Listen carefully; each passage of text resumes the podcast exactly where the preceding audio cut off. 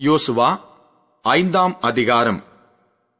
இஸ்ரவேல் புத்திரர் கடந்து தீருமளவும் கர்த்தர் யோர்தானின் தண்ணீரை அவர்களுக்கு முன்பாக வற்றிப்போக பண்ணினதை யோர்தானுக்கு மேல்கரையில் குடியிருந்த எமோரியரின் சகல ராஜாக்களும் சமுத்திரத்தருகே குடியிருந்த காணானியரின் சகல ராஜாக்களும் கேட்டது முதற்கொண்டு அவர்கள் இருதயம் கரைந்து இஸ்ரவேல் புத்திரருக்கு முன்பாக சோர்ந்து போனார்கள்.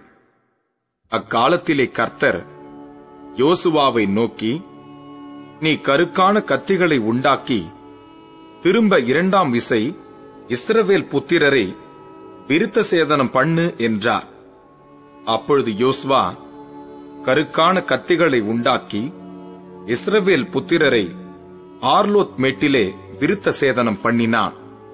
யோசுவா இப்படி விருத்த சேதனம் பண்ணின முகாந்தரம் என்னவென்றால் எகிப்திலிருந்து புறப்பட்ட சகல ஆண்மக்களாகிய யுத்த புருஷர் எல்லாரும் எகிப்திலிருந்து புறப்பட்ட பின்பு வழியில் வனாந்தரத்திலே மாண்டு போனார்கள்.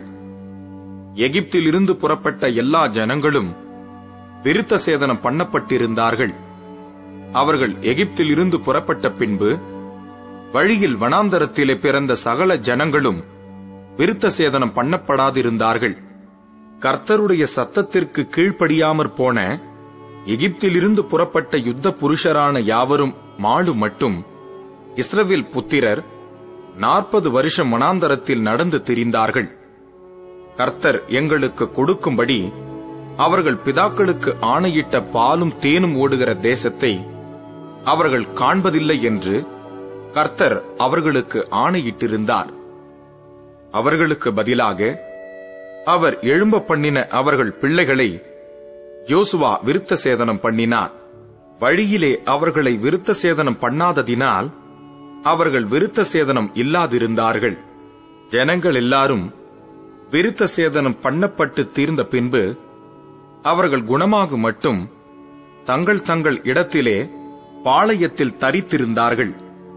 கர்த்தர் யோசுவாவை நோக்கி இன்று எகிப்தின் நிந்தையை உங்கள் மேல் இராதபடிக்கு உரட்டிப் போட்டேன் என்றார்.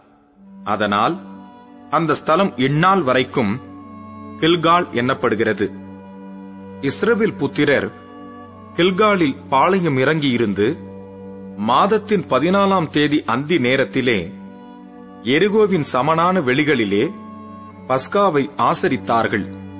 பஸ்காவின் மறுநாளாகிய அன்றைய தினம் அவர்கள் தேசத்தினுடைய தானியத்தால் ஆகிய புளிப்பில்லாத அப்பங்களையும் சுட்ட கதிர்களையும் புசித்தார்கள். அவர்கள் தேசத்தின் தானியத்திலே புசித்த மறுநாளிலே மன்னா பெய்யாமல் ஒழிந்தது. அது முதல் இஸ்ரவேல் புத்திரருக்கு மன்னா இல்லாமற் போய் அவர்கள் கானான் தேசத்து பலனை அந்த வருஷத்தில் தானே புசித்தார்கள். பின்னும் யோசுவா எரிகோவின் வெளியிலிருந்து தன் கண்களை ஏறெடுத்து பார்க்கும்போது இதோ ஒருவர் அவனுக்கு எதிரே நின்றார். உருவின பட்டயம் அவர் கையில் இருந்தது. யோசுவா அவரிடத்தில் போய் நீர் எங்களைச் சேர்ந்தவரோ எங்கள் சத்துருக்களைச் சேர்ந்தவரோ? என்று கேட்டான். அதற்கு அவர் அல்ல நான் கர்த்தருடைய சேனையின் அதிபதியாய் இப்பொழுது வந்தேன் என்றார். அப்பொழுது யோசுவா தரையிலே முகங்குப்புற விழுந்து பணிந்து கொண்டு அவரை நோக்கி என் ஆண்டவர் தமது அடியேனுக்குச் சொல்லுகிறது என்னவென்று கேட்டான். அப்பொழுது கர்த்தருடைய சேனையின் அதிபதி யோசுவாவை நோக்கி உன் கால்களில் இருக்கிற பாதரட்சைகளை கழற்றி போடு. நீ நிற்கிற இடம் பரிசுத்தமானது என்றார். யோசுவா அப்படியே செய்தான்.